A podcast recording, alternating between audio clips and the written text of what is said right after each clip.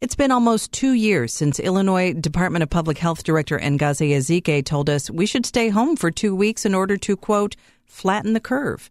Now we've entered the third year of the COVID pandemic. WBEZ's Alex Degman talks with Dr. Ezike about how the virus has and continues to evolve.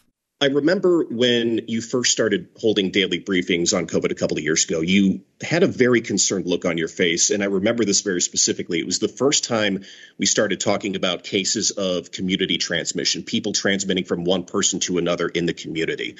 We're more than two years into this now. Could you have even imagined back then how we'd be talking about this virus two years later?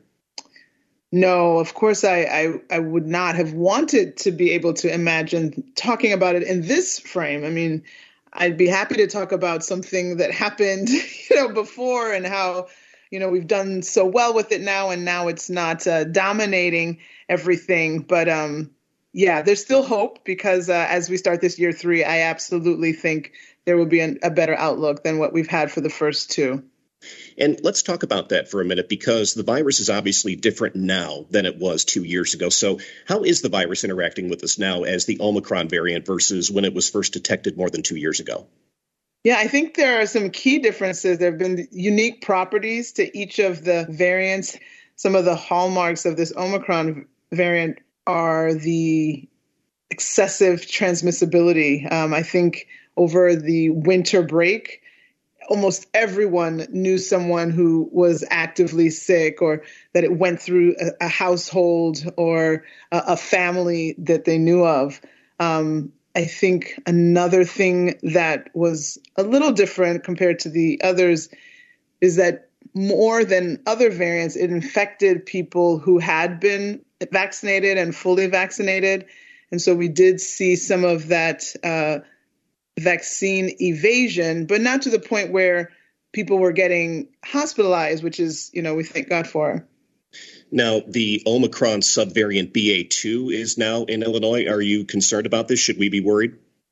I think it's too early to tell just exactly how we should feel about this. We've only identified a single case here in the state thus far. So there's still a lot to learn in terms of the properties of this new variant. Uh, we know it is off of the lineage of Omicron, but it does have a significant number of different new mutations compared to Omicron. Do you foresee the state uh, changing the guidance going forward for what's considered fully vaccinated with Moderna's FDA approval? I mean, that's inevitable, I think, because we are understanding that these successive variants are more and more evading the vaccine immunity. And so, if we want to minimize these ongoing surges, it behooves us to be up to date. And, you know, it doesn't necessarily mean that it's every five months.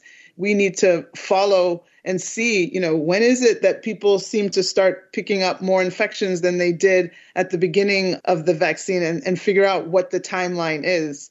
Um, eventually, there'll probably be other vaccines that maybe will last longer. Maybe there'll be a multivalent vaccine where you can have something that would protect against different kinds of strains to have that all in one more akin to what we see with the flu vaccine. You know, there's a lot that technology is working on in science and research will probably have something you know down the road that we, we're not even thinking about today. And so basically we're still in the thick of changing and evolving science. I guess that's all that's you can say how science works. That's how science works. It's constantly evolving. Um, you know the sausage is made, being made right in front of us. I think it's not comfortable for everyone to see how this evolves. We're used to diseases that, oh, they've been around for hundreds of years. We know how this works.